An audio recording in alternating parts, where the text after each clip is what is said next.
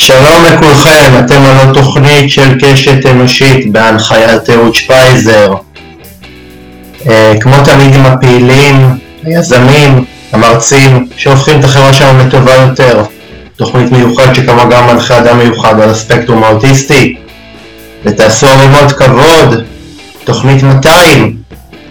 כיף להיות כאן כמדי שבוע, ובאמת באמת להמשיך להביא לכם ולספק לכם תכנים מעניינים עם מיטב המרצים מהשורה הראשונה. ואני מזכיר לכם כרגילי בקודש, למרות שהתוכנית הזדקנה, אני עדיין קורא לכם כאן מאזינים יקר לשתף את התוכנית בשלטות החברתיות כדי שהתוכנית תמשיך לצבור כאן מאזינים נוסף. טוב, בואו נתחיל. איך שלא נביט על זה, העולם במאה ה-21 הוא עולם שהחליט להגביר את הקצב שלו בצורה שתחייב אותנו, בני אדם, להסתכל מחדש על המסגרות אותן הכרנו, עבודה, משפחה והשכלה, במבט בוחן וביקורתי. לא לקבל הכל כתורה מסיני, אלא כדברים דינמיים שייתכן שבקרוב מאוד הם לא יהיו חלק מהנוף שלנו יותר. ייתכן שבקרוב המכונות יעבדו במקומנו, ובני האדם יעמדו בפני שני אפשרויות, לנוח וליהנות מהחיים או להסתכן באובדן עבודה, ולעשות הערכה מחדש למציאות שבה הם חיים. עד כמה המסגרות הקיימות ערוכות לזה, ועד כמה יש בכוחן להשתנות ולהתגמש בהתאם, בשביל לענות על השאלות האלה בהרחבה, אני גאה להציג לרגל תוכנית 200, של תוכניתי אורח מיוחד מאוד. הוא מוביל גוף תוכן עצמאי שעוסק בקריירה בעולם החדש. התוכן מופץ בערוצים דיגיטליים, בלוג, פודקאסט, ניוזלטר, קבוצת פייסבוק. לכל אחד רשומים עשרות אלפי קוראים, מאזינים, חודשיים. רב המח שכתב, אני רוצה הכל, יצא בהוצאה עצמאית ונמכר אך ורק דרך האתר שלו בגרסה מודפסת, דיגיטלית וכאודיובוק. הוא מלמד יזמות, טכנולוגיה וקריירה בארץ ובחול, ב-TEDx, Web Summit, H-Farm, Junction, פרויקטים שלו הוזכרו בין השאר ב-The Next, Forbes, First Company, Huffington, USA Today, Post. בשנים האחרונות פעל ליאור כמנכ"ל ומייסד New School, בית ספר אונליין לעצמאים מתחום הקריאייטיב, עם עשרות אלפי סטודנטים מרחבי העולם. ועוד פרט קטנטן, הוא גם מגיש את הפודקאסט פופקורן, פודקאסט שבו מתארחים כמדי שבוע אורחים שמגיעים לדבר על יוזמות חדשות ועדכניות. אני גאה להציג את האורח שהגשם של אתמול כמעט גרם לתקרית דיפלומטית ביני לבינו, ליאור פרנקל. שלום ליאור. אהלן, מה נשמע? מה שלומך? מצוין, כיף להיות פה, וכל הכבוד שבסוף הצלחנו לעשות אדפטיישן, ולמרות הגשם, כן, יצליח להיפגש היום בוקר. כן. שמע, נדמה לי שמה שקרה אתמול זה די מאפיין את השיחה שאני ואתה הולכים לדבר עליה, שזה עניין של גמישות. אצלך בפודקאסט אני ראיתי באמת רשימה מאוד מאוד מאוד מכובדת של אורחים, שדרך אגב, אני מקווה שהפרויקטים שלך שאפתנים כשלי, כי אני את הפודקאסט הזה רוצה לכוון ל1,000 פרקים, ואני לא אעצור עד שאני אגיע ל1,000 הזה, ואני מקווה שגם אתה שואף כמוני, וזה נוגע לתחום שאתמול התמודדנו איתו, שזה גמישות.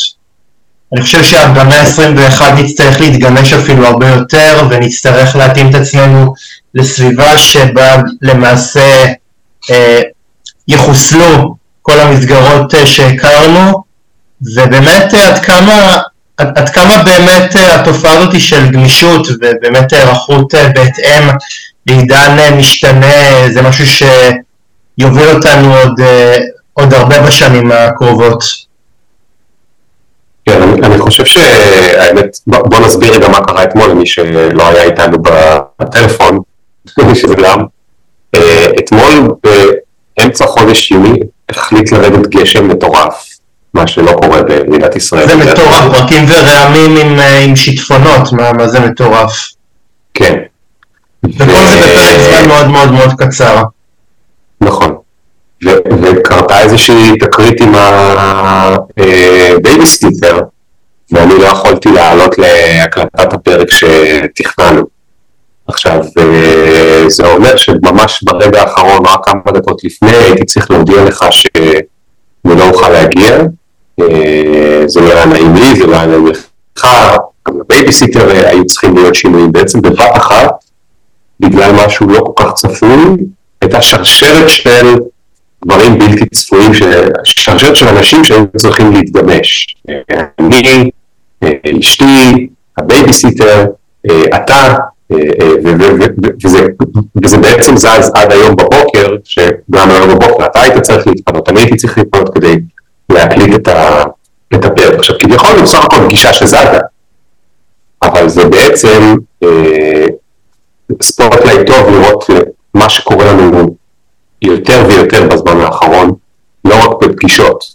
זה קורה, כמו שציינת קצת, למסגרות יותר גדולות, זה קורה לארגונים, זה קורה לעסקים שצריכים לשנות את הביזנס מודל שלהם, זה קורה לסטארט-אפים שצריכים, גם ככה הם צריכים לעשות שינויים, אבל צריכים לעשות שינויים עוד יותר מהירים.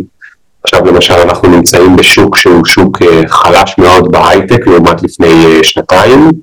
אינפלציה הולכת וגדלה לא רק בישראל, גם בהרבה מדינות אחרות, והרבה מאוד גופים מסחריים, ארגונים, עסקים צריכים להתאים את עצמם למציאות חדשה, שזה מצד אחד תמיד היה ככה.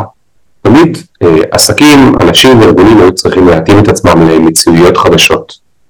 מה ששונה בתקופה האחרונה, בחמש, 10 שנים האחרונות, אבל בעצם זה טרנד שהולך ומתחזק, זה שקצב השינויים הולך וגדל.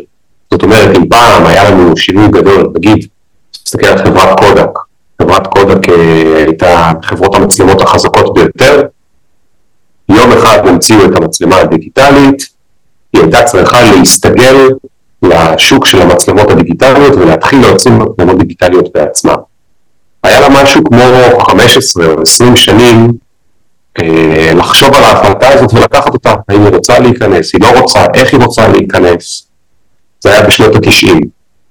היא אגב נכנסה האחרונה לשוק הזה והפסידה בענק, כי ב-2012 היא כמעט פשטה רגל, והדבר הכי עצוב הוא שבקודק המציאו, מהנדסים בקודק, ספציפית אחד שהוא גם בחור יהודי בשם סטיבן ססון, הוא זה שהמציא את המצלמה הראשונה ללא פילם, ויש תמונה יפה שלו בגוגל שאפשר למצוא, הוא מחזיק את המצלמה הגדולה, זה ועדיין המנהלים בקודק פספסו את זה, אבל בוא נגיד, אי אפשר להגיד שברגע שהוא יצא עם המצלמה הזאת בשנת 76, והם לא ימצאו את המצלמה, הם פספסו. הם יכלו לקחת את ההחלטה גם 2 אחרי, 5 שנים אחרי, 10 שנים אחרי, הם היו יכולים לקחת את ההחלטה להיכנס לשוק המצלמות הדיגיטל, וזה עדיין היה בסדר.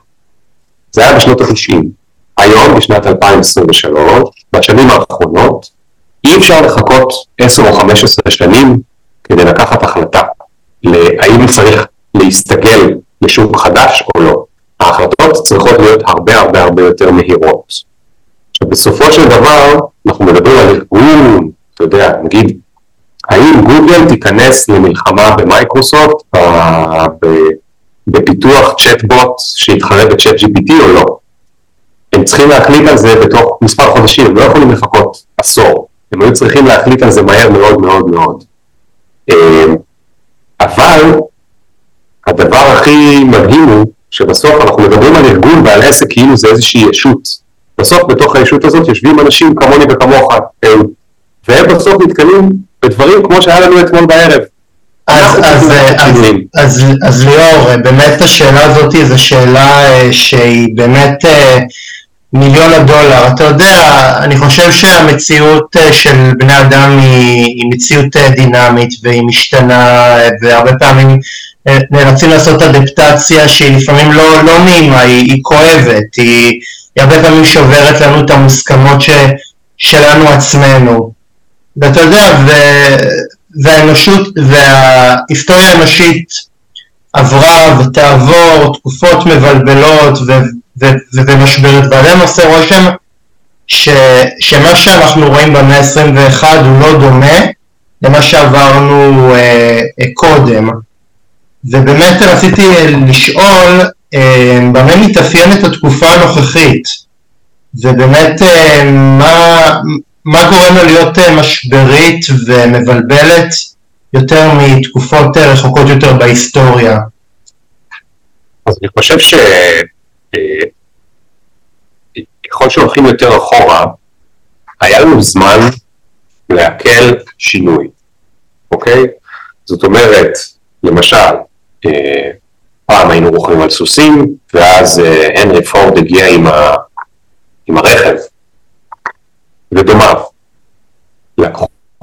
לקח הרבה מאוד שנים המעבר הזה בין סוסים לרכבים.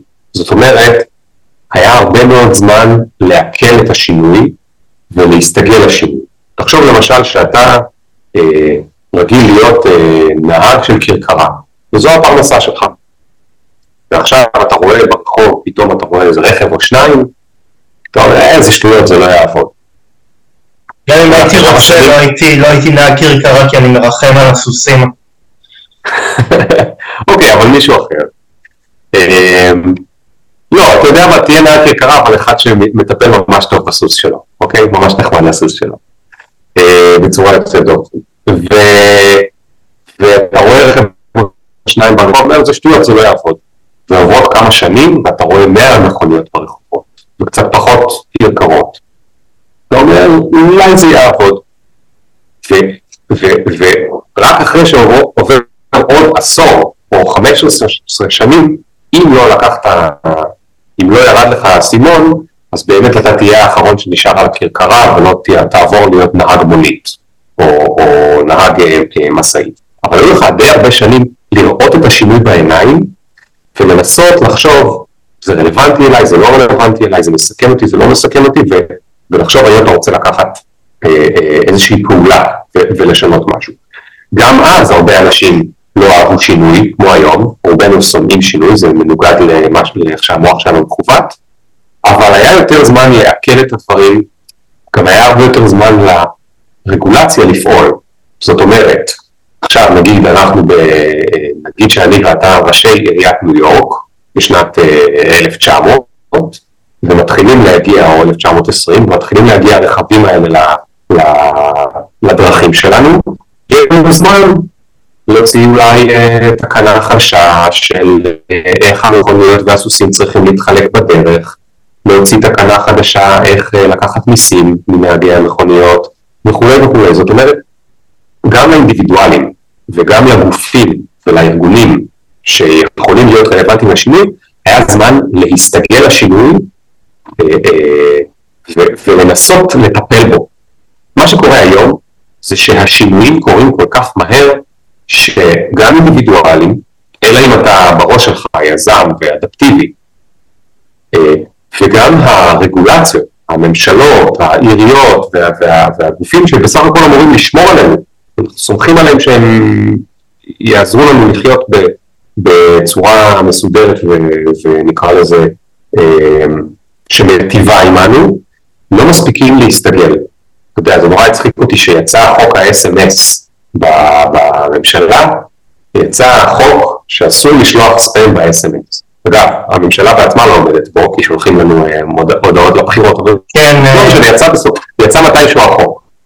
החוק הזה יצא, שכבר כולנו הפסקנו להשתמש ב-SMS ועברנו לוואטסאפ. וזה רק מדגים, זאת אומרת, עד שהם נזכרו והצליחו לאשר את החוק על איסור ספאם ב-SMS, גם ככה כבר לא השתמשנו ב-SMS. וכל זה תוך 10 שנים, אני זוכר ב-2010 כולם היו שולחים SMSים, ובשנת 2019 כולם עברו להודעת וואטסאפ, זה פשוט מדהים. נכון, זה מדהים, ובאמת באמת, ליאור, אני רציתי לשאול אותך, תראה, אני חושב שאחד הדברים שבאמת פוגעים בנו בבטן הרכה זה שוק התעסוקה. אתה יודע, הרבה פעמים אנחנו הולכים לשוק התעסוקה, ואתה יודע, והרבה פעמים הוא מרגיש לנו, כאילו זה לא, it's not fit, זאת אומרת, אנחנו לא נמצאים במקום שאנחנו רוצים להיות בו, אלא זה באיזשהו מקום מביא את הלחם הביתה. ובאמת בנקודה הזאת רציתי לשאול אותך, שוק התעסוקה שלנו עובר שינויים, שאת חלקנו הם תופסים עם הרבה בלבול ותחושה של חוסר אונים. אלו ערכים שוק התעסוקה חייב לסגל בעידן החדש, ולאלו הרגלים ישנים הוא חייב לוותר? כן. תשמע, זו שאלה מאוד גדולה שרק עליה אפשר לדבר 4 שעות, אז אני אנסה לענות על חלק מזה.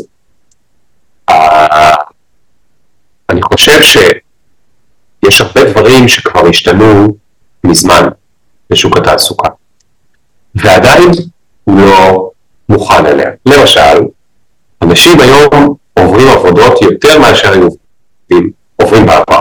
המספר שלנו מדבר עליו זה כל 3 שנים, אני לא בטוח שזה נכון וזה לא נכון בכל התעשיות, אבל נגיד שהבן אדם שהיום ב-30 או 40, יעבור כנראה 3-4 מקומות עבודה עד הפנסיה, אוקיי? אם אני רוצה לא לקחת את 3 שנים, אני לא רוצה רק בהייטק המוגזם, אלא בממוצע, יעבור 2-3-4 עבודות, אוקיי?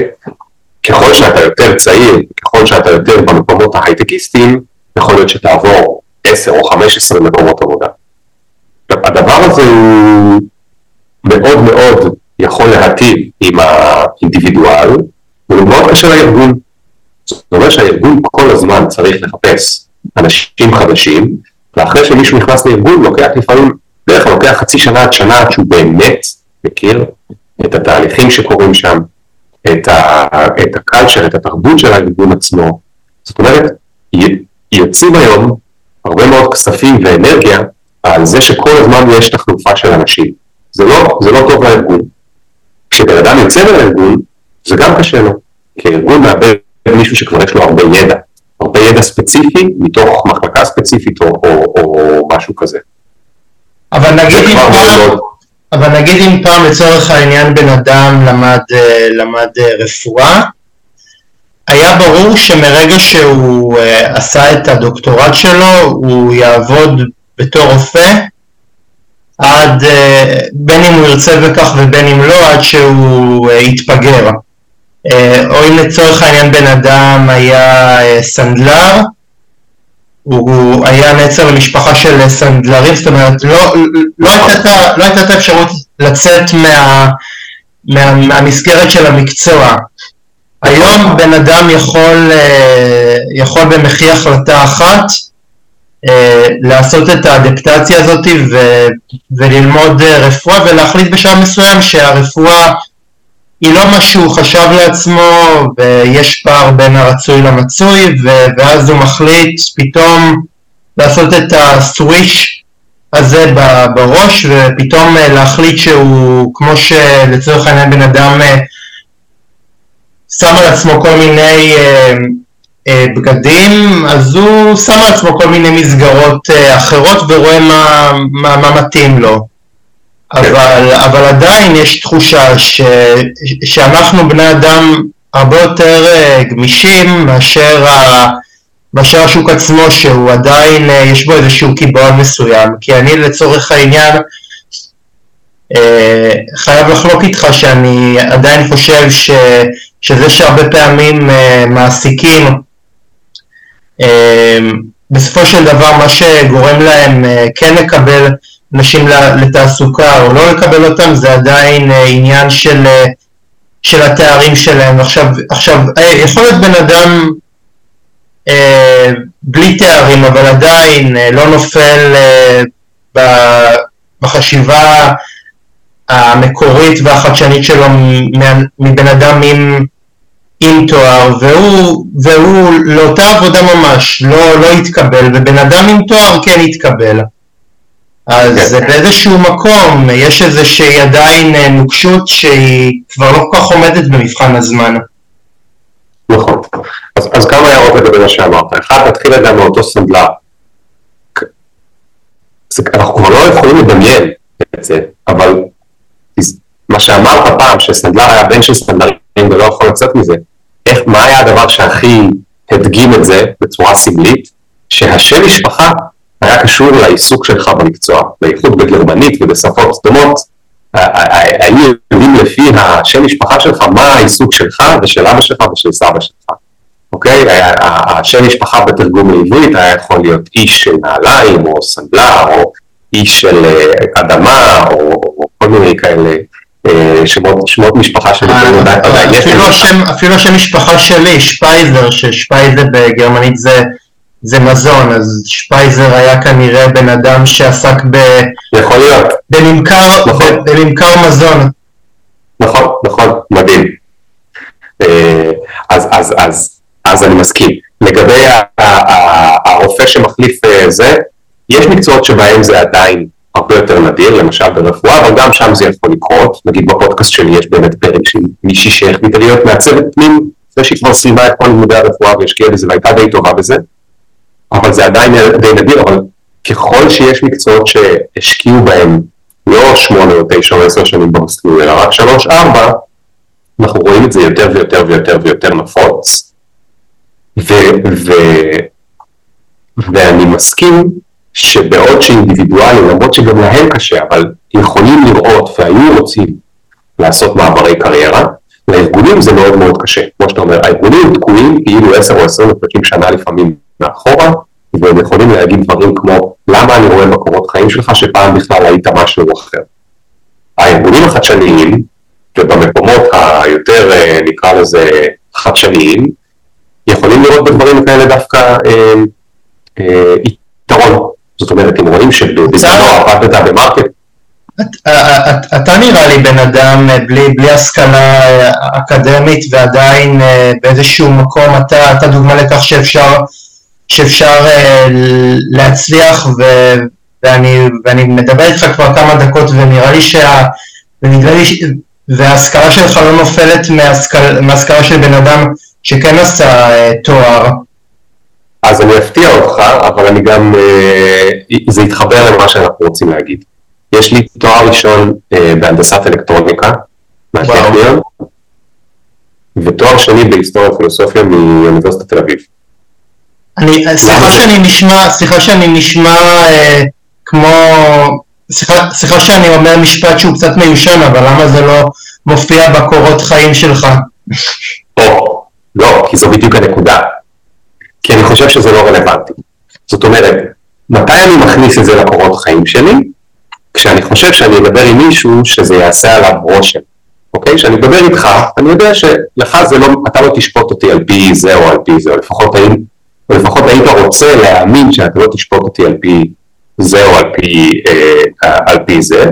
בעוד שאם הייתי הולך עכשיו לעשות פודקאסט עם פרופסור מאוניברסיטת תל אביב, אז הייתי מדגיש, לפני שבוע פגשתי את, העברתי איזושהי סדנה לפורום מובילי אוניברסיטת תל אביב, אנשים מאוד מכבדים, רקטור, נשיא, מנכ"ל וכל מיני פרופסורים שם, ושם טרחתי לציין את התואר הראשון והשני שלי, כי אני יודע שלהם זה חשוב, כי הם יותר מבוגרים ברובם, וכי הם באים מהאקדמיה, ולהם זה חשוב.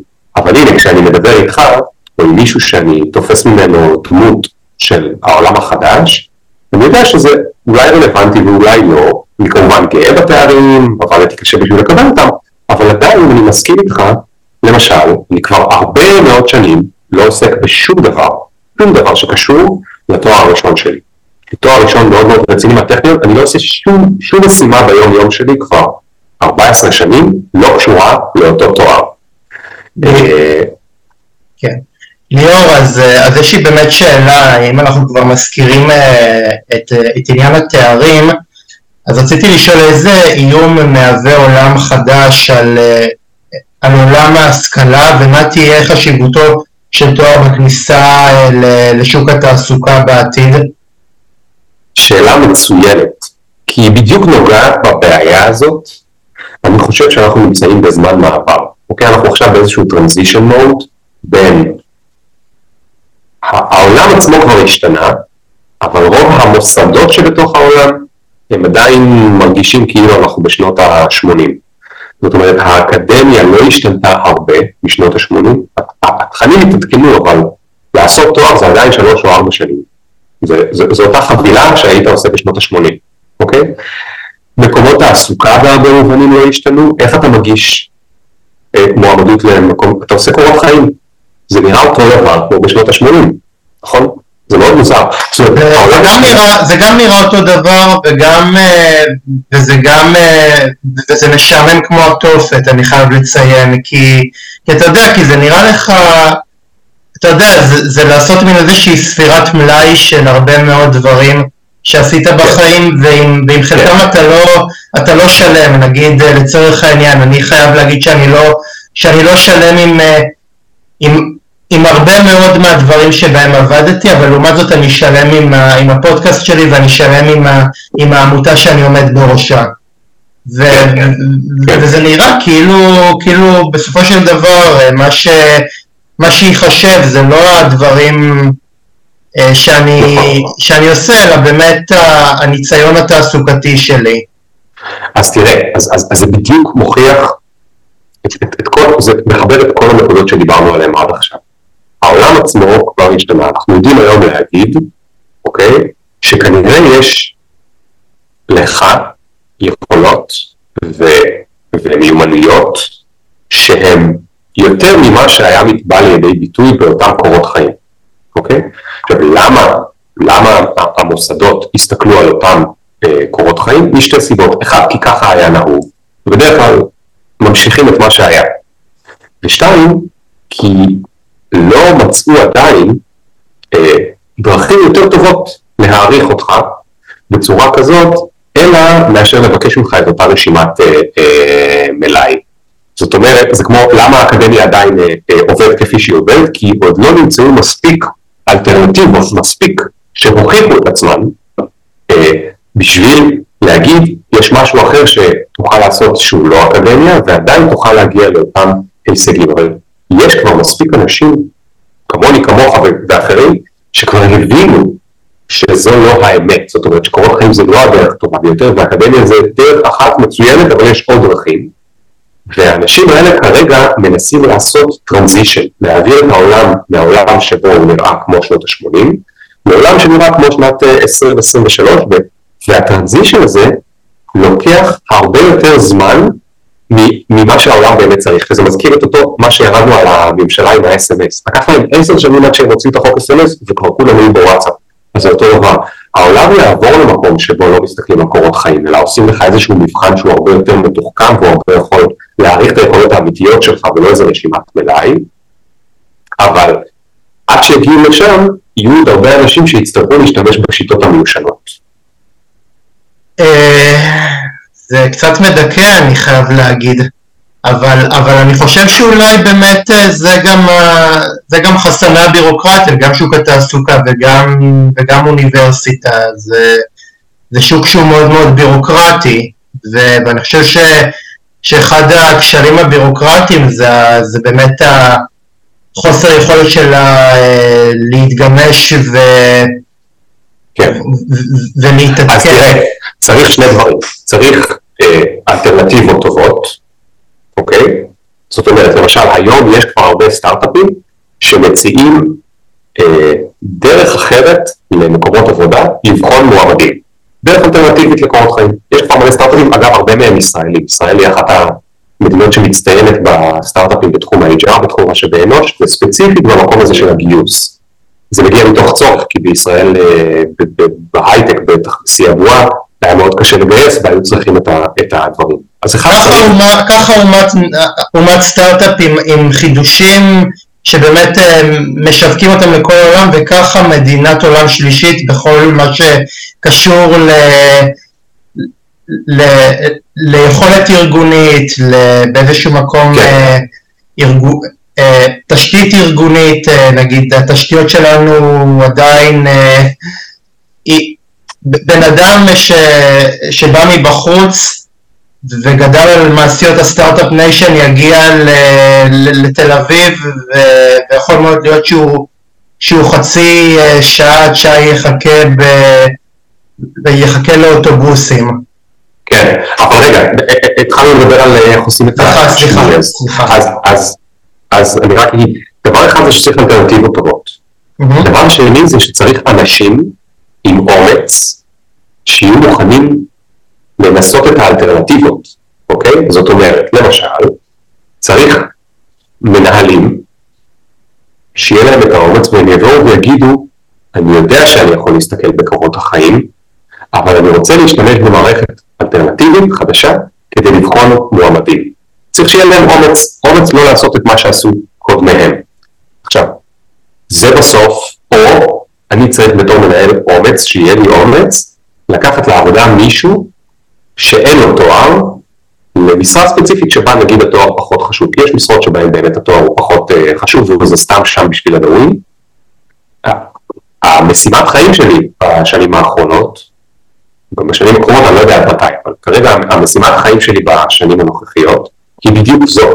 זאת אומרת, מה שאני מנסה לעשות עם כל בין אם זה בניו סקול, בין אם זה בג'ולט, הייתי ב4.5 שנים שותף, בין אם זה בתוכן שאני מייצר עכשיו, בין אם זה בפודקאסט, אני מנסה לשנות לכמה שיותר אנשים את המיינדסט, כדי שיהיה להם אומץ ללכת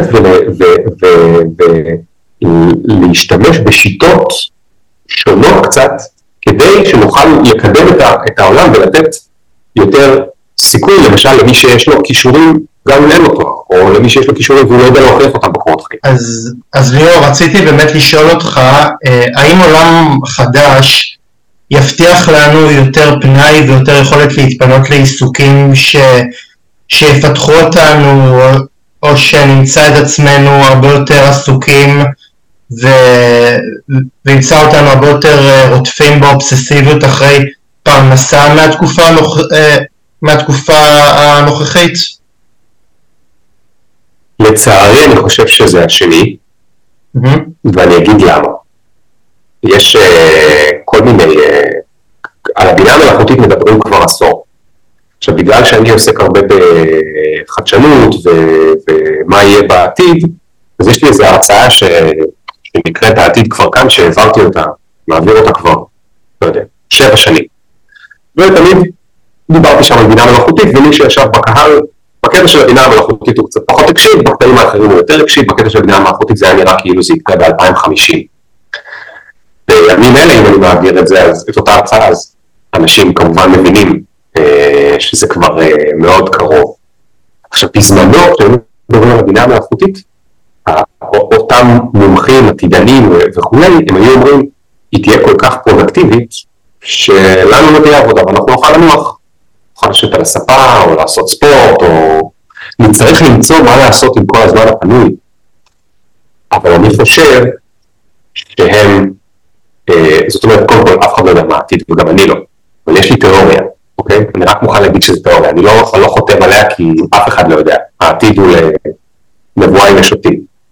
אבל אני אגיד מה דעתי על פי מה שקרה בעבר. בעיקרון, הבינה המלאכותית תהפוך את כולנו ליותר פרודקטיביים. אוקיי? זאת אומרת, באופן עקרוני, יכול להיות שבעוד 10 שנים נוכל לעשות את מה שאנחנו עושים היום ב10 שעות עבודה, בחצי שעה בעבודה. האם זה אומר שאחרי חצי שעה שאני אהיה בעבודה נלך הביתה? לדעתי, לא. למה? לפני 15-20 שנה, המציאו משהו שעשה דבר דומה. הדבר הזה קוראים טלפון, אוקיי? הטלפון שלנו מאפשר לנו לעשות, לשלוח אימיילים גם היה אפשר במחשב, אבל הטלפון זה עוד יותר זה, להיות הרבה יותר פרודקטיבי מפעם. תחשוב רגע פעם, שנגיד אתה היית המנהל שלי, ואתה רוצה לשמוע, אתה רוצה לקבל ממני איזשהו מסמך, ואני עכשיו חולה ולא יכול להגיע למשרד. אני חולה במשך שבוע. היית צריך לחכות שבוע, עד שאני אחזור ואביא לך את אותו מסמך. היום, אתה אומר לי איפה אתה, אני אומר לך, סורי, אני חולה, אני שולח לך את מסמך באימייל. ולקח דקה. יש כל כך הרבה דברים, משימות שפעם היו לוקחות שבוע או חודש בגלל בעיות תקשורת, והיום לוקחות 3 דקות, כי לכולם יש וואטסאפ, לכולם יש אימייל. זאת אומרת, אנחנו הפכנו להיות הרבה הרבה הרבה יותר פרודקטיביים, ובאמת יש משהו שנקרא מדד פרודקטיביות ומודדים אותו בכלכלות, כי זה משהו שחשוב לכלכלה, עד כמה מה שאני עושה בעבודה הוא יצרני והוא יכול לפתח את הכלכלה. אנחנו היום פי כמה וכמה יותר פרודקטיביים בשנות ה-90 ובשנות ה-80. בעיקרון זה אומר שהיינו אמורים לעבוד היום בימינו, שעה ביום, לא 8 שעות ביום, לא 10 שעות ביום, היינו צריכים לעבוד שעה ולסיים את העבודה, אם היינו רוצים להיות כמו פעם. אבל הבסיס הכלכלי שעליו אנחנו יושבים הוא הקפיטליזם. והקפיטליזם, ברגע שמישהו נהיה יותר פרודקטיבי, קפיטליזם לא אומר לו, זאת אומרת, הרוח הקפיטליסט לא אומר לו, לא, אז לך הביתה אחרי שעה. הרוח הקפיטליסטית אומרת, יופי, נהיית יותר פרודקטיבי, המציאו את הסמארטפון, המציאו את המחשב, המציאו את האימייל, המציאו את הבינה המלאכותית, יופי, סיימת את כל העבודה בחצי שעה, מצוין, בוא תעשה עכשיו עוד המון עבודה ב8 השעות האחרות. אבל אני חושב שבני אדם לא נועדו לעבוד כל כך הרבה, ואני חושב שברגע שבן אדם מוצא עצמו עסוק מעבר לשעות שבמסגרתם הוא נועד לעבוד, זה מאוד משפיע על הפרודוקטיביות שלו, וזה גורם לו לאבד את הקשרים שלו עם משפחה, עם חברים, וזה גורם לו לשקוע בהרבה מאוד משימות שאפילו לא צריך להתעסק בהם, אבל הוא מתעסק בהם מכוח אנרציה, כי הוא כבר באיזשהו מקום כל כך מנותב לעבוד קשה ומנותב לחשיבה שכל הזמן יצטרכו אותו, אז הוא כבר באיזשהו מקום כמו איזשהו מכונה שיצא משליטה.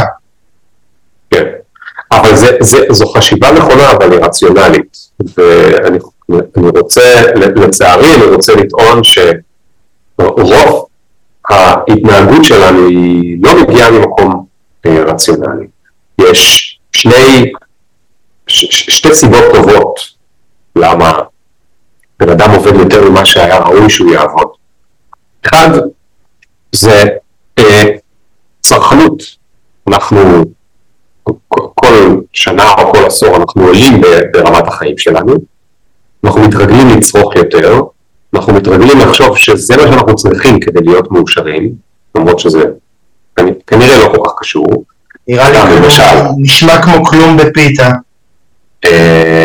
כן, האמת שיש מחקר שמראה, יש איזשהו מספר של כמה כסף אתה מרוויח בשנה, שמתחתיו באמת זה יכול להשפיע.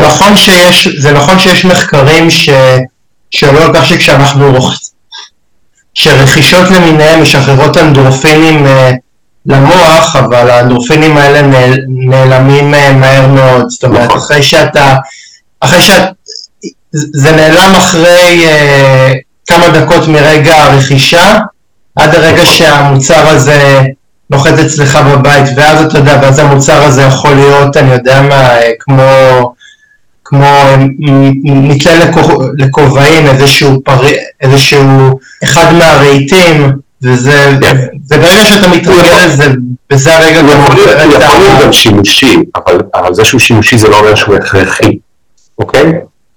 אז בכוח אחד מאוד חזק הוא צרכנות, ומכיוון שהצרכנות שלנו הולכת וגדלה עם השנים, אפילו תסתכל נגיד על ישראל,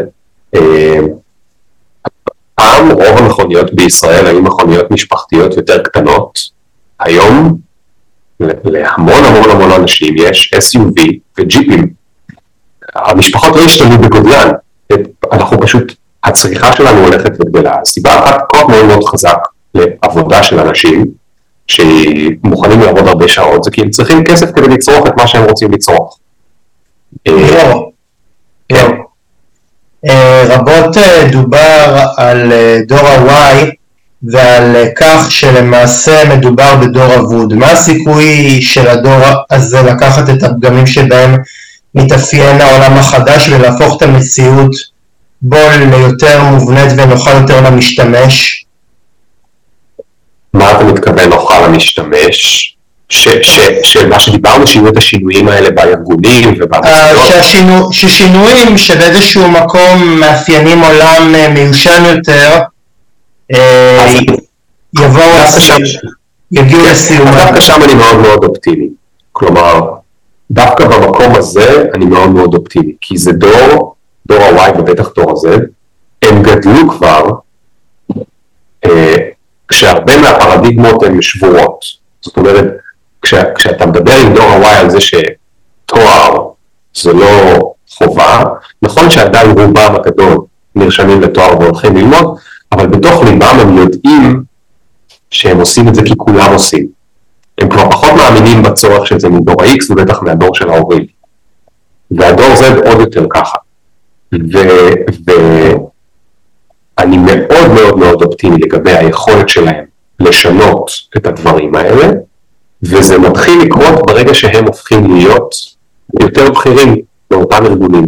זאת אומרת, בסוף באותם ארגונים גדולים שמזיזים את העולם, לא משנה אם זה בישראל אוסל ותנובה או בנק דיסקונט, לא משנה אם זה אפל וזה כל חברה שהיא, דויטשה טלקום, בסופו של דבר החבר'ה הצעירים הם כבר לא צעירים והם הופכים להיות מנהלים, שהופכים להיות מנהלים בכירים, ואז זה מורכב מקווץ' מלמעלה, קצת קלקלו אותם, כי להם היו מנהלים מהדור הקודם, אז בחלק מהדברים ירדה להם השמרנות גם עליהם, הדביקה אותם קצת השמרנות, כי ככה עושים כולם, אז הם התרגלו. מהצד השני, יש להם עדיין את מלמטה, את איך שהם גדלו, בתור בני נוער, שהם הסתכלו על אותם מבוגרים, והם אמרו, הם סתם שמרנים, והם צריכים להסתכל על הדברים אחרים. היום, המילה שמרנים יצאה מהאופנה, היום כבר אומרים בומרים. איזה בומר. כן. אבל אתה יודע, שמע, מצד אחד ממי נעתיק את המוסכמות, הרי יש לנו רק את הבומרים האלה, ואני לצורך העניין חייב להגיד שאתה יודע, אני בן אדם מאוד נון קונפורמיסט, ואני בן אדם מאוד מאוד שמנסה איפה שיש מוסכמה לשבור אותה. אז באיזשהו מקום, אתה יודע, אני עדיין חי בצל העידן הישן. אז אני כאילו באיזשהו מקום חושב שצריך לחפש בנרות את המודל להשראה, אבל לא נמצא אותם אצל מורים ואצל אנשי האקדמיה, שרובם די מיושנים בתפיסה שלהם. אני חושב שאימא שלי במובן הזה היא נורא נורא נורא לא... נון קונפורמיסטית במובן הזה של אקדמיה, כי היא אומרת שהיום בשביל למצוא תעסוקה לא צריך להיות אקדמאי, ודווקא בעוד שהרבה מאוד אימהות אחרות דווקא כן היו אומרות שאני צריך לעשות את התואר וללכת לפי הספר בשביל להצליח בחיים. כן, אתה יודע, אם מדברים אבל על אקדמיה, זה דווקא דרך יפה לענות על הדבר הזה שאתה מדבר עליו עכשיו. איך מתקדם המדע? אוקיי? יש תיאוריה של, אמרתי לך קודם שיש לי תואר שלי בהיסטוריה פילוסופיה, אז השם המלא של התואר זה היסטוריה פילוסופיה של הרעיונות והמדעים. ולומדים שם איך מתקדם המדע. אז מה זה בעצם מדע? מה זה בעצם אומר שמשהו הוא נכון? הרי כשפעם בא גלילאו גלילי ואמר העולם הוא עגול, אז אמרו לו לא, העולם הוא שטוח, מה אתה מדבר שטויות? הוא אמר, אבל העולם הוא עגול, אני יכול להוכיח לכם. אמרו לו לא, העולם הוא שטוח, אתה מדבר שטויות. איך זה שהיום אנחנו מאמינים שהעולם הוא עגול? אחר כך בא ניוטון, אחר כך בא איינשטיין ואמר שמה שניוטון אמר הוא שטויות. איך זה שאנחנו מתקדמים? הדרך לעשות את זה, והדרך שבה המדע מתקדם, זה לא שיום אחד מגלים שמשהו נכון וכולם מתיישרים, זה ממש לא. בדרך כלל בא מישהו ואומר משהו חדש, ואומר אני אוכיח לכם, ושאר המדענים, שהם במקרה הזה כמו אותם אמהות של כולנו, השמרנים, אומרים לו דבר שטויות, זה ממש לא נכון.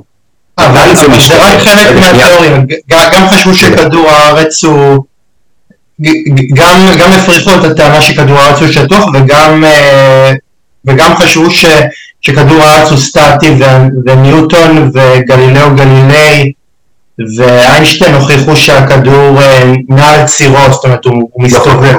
נכון, אבל איך זה קורה הדבר הזה? זה לא קורה מזה שיום אחד איינשטיין מתעורר בבוקר ואומר יש תורת היחסות. אומרים לו זה שטויות, יש ניוטון, אל תדבר שטויות. איך הדברים האלה קורים? מה שמתחיל לקרות זה שיש יותר ויותר ויותר ויותר מדענים שמתחילים להאמין ולנסות להוכיח את התיאוריה החדשה. באיזשהו שלב, המאזניים כבר משתנים. זאת אומרת כבר, יש יותר אנשים בקהילה המדעית שראו מספיק הוכחות כדי להאמין בדבר החדש. אוקיי? למה הדבר דומה? למה אני מזכיר את כל זה? כי אם אנחנו נגיד מאמינים שתואר הוא לא הכרחי לכולם, זאת אומרת עדיין יש מקצועות שבהם זה כנראה הכרחי, אבל הוא לא הכרחי לכולם. אבל רוב האנשים עדיין אומרים זה שטויות, כבר זה הכרחי. ככל שיהיו יותר ויותר הוכחות, ויותר ויותר אנשים שיאמינו שהוא לא דווקא הכרחי, בסופו של דבר זה יקרה. אז כשאתה שואל, האם אני אופטימי לגבי זה שהמילניאלס ישנו את סדרי העולם, אני מאמין שכן. כי לאט לאט יהיו שם מספיק אנשים שיבואו ויגידו, הקורות חיים זה עקום, בואו לא נשתמש בדבר הממשל הזה. וברגע שזה יקרה, אז המאזניים ישתנו, ובעוד 10 שנים כנראה, אתה יכול עכשיו, אגב, לשים לעצמך, לשלוח אימייל לעוד 10 שנים, להסתכל על השיחה הזאת, ובאימייל ולכתוב איזה מצחיק זה היה, שפעם היינו משתמשים בקורות חיים של רשימת מלאי. אני בטוח שבעוד 10 שנים נסתכל אחורה ונגיד זה היה מצחיק, היינו מצחיקים. ליאור, האם לאור העובדה ששום דבר כבר לא באמת מובטח לנו בעידן הנוכחי, האם דינמיות תעסוקתית ועבודה בתוך ריבוי מסגרות זה דבר שאתה ממליץ עליו כבר מעכשיו? כן, אבל אני רוצה רגע להגיד כן עם כוכבית, כי זה נושא שאני מתחבט בו הרבה מאוד. תראה, מצד אחד, אני חושב שריבוי מסגרות זה טוב, אני חושב שגם ריבוי מיומנויות זה טוב, אוקיי? אני התעסקתי 2-3 מתוך הקריירה שלי במרקטינג, אני עכשיו מתעסק בדברים אחרים, אבל מאוד עוזר לי שהייתי 2-3 במרקטינג, זה עוזר לי, כל דבר כזה שהוספתי, בעצם מגדיל את היכולות שלי, והופך את הדבר הבא שאני עושה להיות יותר מעניין, גם עבורי וגם עבור מי שסוחר את השירותים שלי, או עובד איתי, או פותח איתי סטארט-אפ, או לא משנה מה. מצד אחד, איפה הכוכבית? והכוכבית היא נורא נורא נורא חשובה. אסור לחשוב שזה צריך להיות במקום הקיצוני לצד השני, שבו אני אתעסק במשהו רק כמה חודשים, ואז אני אעבור לדבר הבא. אתעסק בו כמה חודשים ויעבור לדבר הבא. שאני רואה שזה קורה לפעמים בדור ה-Y ובדור ה-Z, זאת אומרת, אנשים יותר מדי מהר מחליפים את הכיוון, או את הרצון, או את הסקרנות, ואז הם לא מגיעים לשלב שבו הם עשו משהו מספיק זמן, בצורה מספיק עמוקה, כדי שבאמת הם ירכשו את המיומנות. זאת אומרת, אני בעד הריבוי, אבל אני אומר, עדיין צריך לזכור שאין תחליף לעבודה עמוקה, ולקונסיסטנטיות, ולעשות משהו בצורה ארוכה. אני בטוח שאתה היום מראיין יותר טוב מלפני שנה, כי אתה כבר עשית את זה עדיין במשך השנה הזאת. תראה, אני חושב שבאופן כללי פודקאסטים זה ראי התקופה. אני חושב שגם אתה וגם אני שותפים לדעה שזה מחליף את העיתונות הכתובה, זה מחליף את המגזינים, ואנשים פשוט בתוך כמה זמן, באיזשהו מקום, לא יצטרכו להתמודד עם הפרוטקציה הגדולה בגלץ ובעיתונות הכתובה. הם יגידו, אני בן אדם מוכשר, אני בן אדם שיש לו מה להציע לעולם, רק אני מחויב למידה של צניעות, אני לא דיברתי עליי כרגע, ופשוט באיזשהו מקום להיות משפיען, והרבה מאוד אנשים, חלקם אגב עם IQ מאוד מאוד גבולי, הם היום משפיענים והרבה מאוד אנשים עוקבים אחריהם, וזה נראה לי אחד הדברים שמאוד מאוד מפעינים את העידן החדש, שכל אחד יכול במחי החלטה להיות משפיען, ובאמת להקים סביבו קבוצה שתלך אחריו ובאיזשהו מקום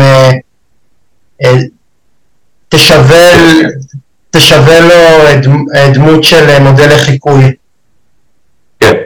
זה לא יכול להיות מודל של דמות לחיקוי, זאת אומרת, זה כבר המקום הקיצוני, יכול להיות אפילו מקום שלא קיצוני, אלא סתם שהוא מדבר על תוכן שהוא משרת את אותה קהילה. אני חושב שזה משהו שהוא נפלא בעידן החדש, זה שיש פחות, בוא נקרא לזה בשם כללי מגדלי שם, מקומות שבהם יש אחד שמחליט, כמו שתיארת גלץ או ערוץ 2, יש אחד שמחליט האם אתה תהיה בתוכנית או לא תהיה בתוכנית, והוא החכם שיודע הכל, והוא יחליט ואצלו השרביט האם אתה תהיה או לא תהיה, ובכך שיש פודקאסטים, ערוצי יוטיוב, ערוצי טיק טוק, לאנשים יש סושיאל, יש היום אפשרות פוטנציאלית, זה לא כל כך במחי, זאת אומרת ההחלטה היא במחי, אבל המימוש הוא מאוד מאוד מאוד מאוד דורש הרבה מאוד מאמץ, לפתוח לו מין ערוץ 2 משלו, או גלץ משלו, אני חושב שזה דבר... תראה, אני רואה מה קורה במשטרים, לצורך העניין שבהם יש פחות, יש יותר סתימת פיות ופחות תקשורת חופשית.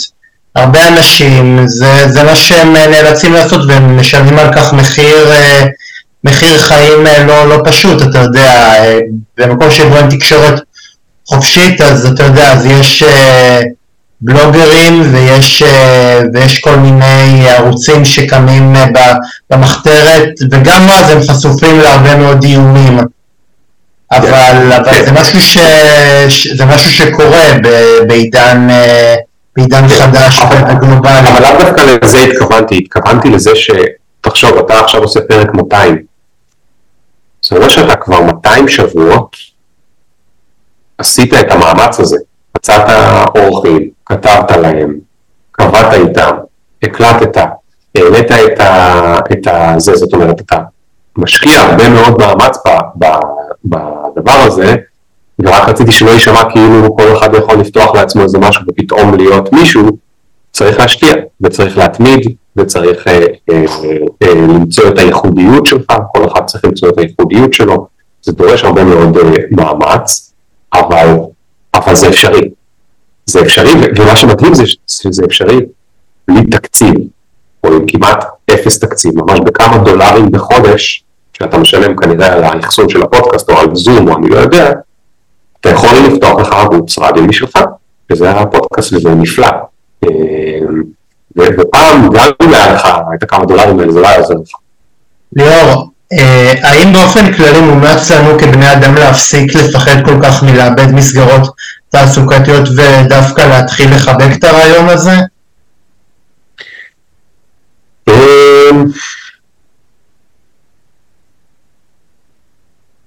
כן ולא. אני אתאר את זה אחרת. כדאי לנו לעשות דברים כדי שאנחנו לא נפחד אם יהיה עיבוד מסגרות, אוקיי? כדאי לנו לבנות לעצמנו בסיס, כדי שבמידה ויהיה עיבוד מסגרות, זה לא יפחיד אותנו. סתם אני אתן לך דוגמה. יש לי חבר טוב, שהוא כל החיים שלו היה שכיר. הוא עבד בחברות מעולות, כל החיים שלו היה שכיר. בחצי שנה האחרונה, הוא נהיה עצמאי, נהיה פרילנס, אוקיי? הוא פתאום נמצא במקום של הרבה מאוד אי-וודאות. לעצמאים יש אי-וודאות, הם לא יודעים שבוע הבא או חודש הבא, יהיה לקוח, לא יהיה לקוח, כמה יש לנו בדיוק, זה יצליח, זה לא יצליח, זה לא יציב כמו להיות שכיר בעבודה. מה שהוא עושה עכשיו, בעצם זה הוא מתרגל את החוסן שלו, הוא מתרגל את העמידות שלו בפני שינויים, כי הוא נמצא כל הזמן במקום שבו יש לו אי-וודאות. עכשיו, יכול להיות שהוא יחזור להיות שכיר, אבל בפעם הבאה כשהוא יחזור להיות שכיר, הוא כבר יהיה יותר חסין. הוא פחות יפחד מאי-וודאות, כי הוא כבר היה במקום של הרבה מאוד אי-וודאות. אז מה שאני רוצה להגיד זה, סתם להגיד לאנשים, אל תפחדו משינויים, אני לא אומר, כי שינויים זה מפחיד. במקום זה, אני רוצה להציע תבדקו איך אתם יכולים לחזק לעצמכם את החוסן, את הסתגלנות, את הגמישות, איך אתם יכולים לרכוש עוד מיומנויות, איך אתם יכולים לשים את עצמכם במקומות קצת יותר מפחידים, כדי שאם יהיה כזה מקום של איבוד מסגרות עבודה וכולי, זה לא רק יפחיד אתכם. אתם תגידו, אוקיי, אז הנה עוד שינוי הגיע, ועכשיו בואו נסתגל מחדש. ליאור, לקראת סיום, האם בעולם שבו רואים יותר התערבות של בינה מלאכותית עדיין קיים ערך ליצירתיות האנושית, או שנראה אותה דועכת? וואי, זו שאלה שאני לא יודע את התשובה עליה, והאמת היא שזה מהשאלות היחידות בעולם שאפילו אין לי עליה דעה, שזה די מטורף, כי בדרך כלל יש לי דעה על כל דבר, אבל על זה אין לי אפילו דעה. לא, אני לא חושב שלמישהו יש דעה על AI, אתה יודע, זה משהו שכרגע האנושות בוחנת אותו. לא, דווקא יש שתי מחנות די גדולים, זאת אומרת, יש כאלה כמוני וכמוך אולי שאין לנו דעה, אבל יש שתי מחנות אחרים מאוד מאוד גדולים. אני דווקא יש לי על זה דעה, אני חושב ש-AI זה דבר שהוא אני חושב שמהפכת ה-AI היא מבורכת, היא טובה בדברים מסוימים, היא מאוד מאוד מאוד יכולה מהותית להקל לנו על החיים, אבל היא צריך להיות איזשהו איזונים ובלמים ואיזשהו רגולציה על זה. כן, אני לא יודע אם הרגולציה תספיק לעשות משהו. זה מה שאני חושב על זה. אני אגיד לך אבל כן שקרו הרבה דברים בהיסטוריה מבחינת הטכנולוגיה, שגרמו לנו לחשוב שאנשים יהיו פחות יצירתיים, והיום ברטרוספקטיבה אנחנו רואים שדווקא גרמו לאנשים להיות הרבה יותר יצירתיים. זאת אומרת, כשהמצלמה עברה להיות ממצלמת וידאו, עברה להיות ממשהו כזה גדול, יקר, שרק לפילמייקרס ולפרודיוסרס יש כסף לקנות, ואולי מדי פעם לאיזה אבא או אמא היה כסף לקנות, וזה עבר להיות משהו שיש לכל אחד בטלפון, אז הרבה מאוד אנשים מעולם הקולנוע אמרו, זה יהרוג את זה, כי אנשים שלא מבינים בצילום יתחילו לצלם, ואנשים שלא מבינים בעריכה יתחילו לערוך וכולי, וגילינו שבדיוק ההפך קרה. זאת אומרת, מה שקורה בטיקטוק לדעתי, לא טיקטוק לפלטפורמה, כי פלטפורמה ממכרת ואני לא אוהב פלטפורמות ממכרות, אבל היצירתיות בטיקטוק היא מדהימה. ומה שבני האדם הצליחו להוציא מעצמה, זה מטורף. בתוך 2-3, אנחנו רואים אין סוף יצירתיות, ואני לא מדבר על וידאו שעממים או שחוזרים על עצמם, אלא על וידאו יותר יצירתיים. אין סוף דברים חדשים שאנחנו רואים בהומור, בדרמה, באקרובטיקה, אני לא יודע, במוזיקה, בריקוד, בכל מקום שמסתכלים, שנוצרו בזכות זה שהייתה הטכנולוגיה. עכשיו, אולי, אתה יודע, אני אגיד משהו שאני, לא כי אני מאמין שזה מה שיקרה, אבל כמין סוג של משאלת לב. כשהייתי קטן, אמרו לי, הייתי טוב במתמטיקה. וזה הידרדרתי לתואר בהנדסת אלקטרוניקה. ואמרו לי, אתה טוב במספרים. אתה לא יצירתי. עכשיו, אני רוצה לחשוב ולהאמין שכל ילד הוא יצירתי. יכול להיות שזה סתם רומנטי, זה לא באמת נכון, אבל הייתי רוצה להאמין את זה. אני חושב שבזכות המצלמת וידאו שיש לכל אחד בטלפון, הרבה ילדים יותר, היום הם יותר יצירתיים ממה שהיה פעם. זאת אומרת, יש להם אופציה טכנולוגית מאוד פשוטה וזולה, להוכיח שיש להם רעיונות לעשות כל מיני דברים. אולי בינה מלאכותית, תעלה אותם מאוד עולה. אולי יצירתיים, לא יודע. ליאור, לסיום, איך היית מציע לאנשים להגיב לשינויים ולטרנדים החדשים בזהירות או בסקרנות או בהתלהבות? בסקרנות. זאת אומרת, אני חושב ש צריך לנסות לשחק עם הדברים בעצמך. אני לא חושב שצריך להיות אובססיבי אליהם, זאת אומרת, נגיד בינה מלאכותית עכשיו, אתה יכול להפוך להיות אובססיבי לנושא, בגלל שכל יומיים יוצא משהו חדש, באמת כל יומיים, אתה יכול להיות אובססיבי, יוצא כלי חדש, יוצא זה, אני לא חושב שזה הדרך הנכונה, אלא אם זה התחום עיסוק שלך. אם אתה, אתה יודע, אם אתה עוסק בחדשות של בינה מלאכותית, זה הגיוני שתהיה אובססיבי, אבל שאר האנשים לא צריכים להיבהל, לא צריך שכל יומיים להתעדכן ולהרגיש fear of missing out מה אני לא יודע. אבל, אתה יודע, יצא ש-GPT הוא זמין בצורה חינמית, להיכנס, לשחק קצת, לנסות לדבר איתו, לראות אם זה עושה משהו. יש כל מיני כלים ליצור תמונות עם בינה מלאכותית, להיכנס קצת, לראות אם זה מעניין, אם זה מעניין אותך. נגיד, כשיצאו המשקפיים של מטאברס, של פייסבוק, כולם דיברו על המטאברס, שהעולם שלנו יהיה עכשיו בווידאו. לא כל כך התלהבתי מזה, אבל כל עוד שמתי את המשקפיים לכמה שעות וניסיתי לשחק בזה, לראות אם זה מלהיב אותי, לראות אם זה מעניין אותי, ולפחות לדעת במה מדובר. כשאנחנו מתקרבים לדברים, הם הרבה פחות מפחידים אותי. בינה מלאכותית להרבה אנשים היום זה משהו שהוא מפחיד. אם מה מספרים לנו בחדשות, זה ייקח לכולם את העבודות. אבל רגע נכנסים ל-ChatGPT ומשחקים, אז אתה קצת פחות מפחד, כי אתה מרגיש שאתה קצת יותר מכיר ומבין עם מה יש לך עסק. אז אני מציע בשלוח את האופציות שהצעת, את סקרנות. אני חושב שזה הכי טוב, כי התלהבות זה מעולה, אבל אי אפשר לזייף. עוד אם זה מלהיב אותך או שלא. גם יש גבול להתלהבות, אתה יודע, כולנו מתלהבים עד שלב מסוים, שבו אנחנו כבר, אתה יודע, זה יראה לנו כמו שגרה. כן.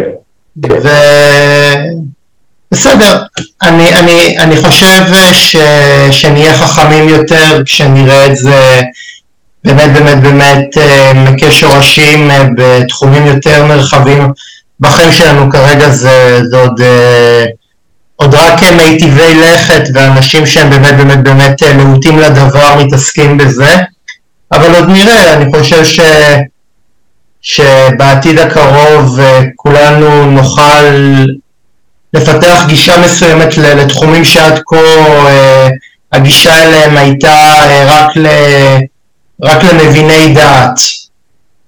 וזה לדעתי אחד היתרונות של העולם החדש, ואני מאוד מאוד מקווה שבאמת כשאני אסיים להגיש את הפודקאסט שלי, אנחנו כבר נהיה בעידן שבו כל בית יהיה מבוסס על טכנולוגיית בינה מלאכותית. ליאור, שמחתי להכיר ולדבר איתך, וכמובן הייתה שיחה מרתקת,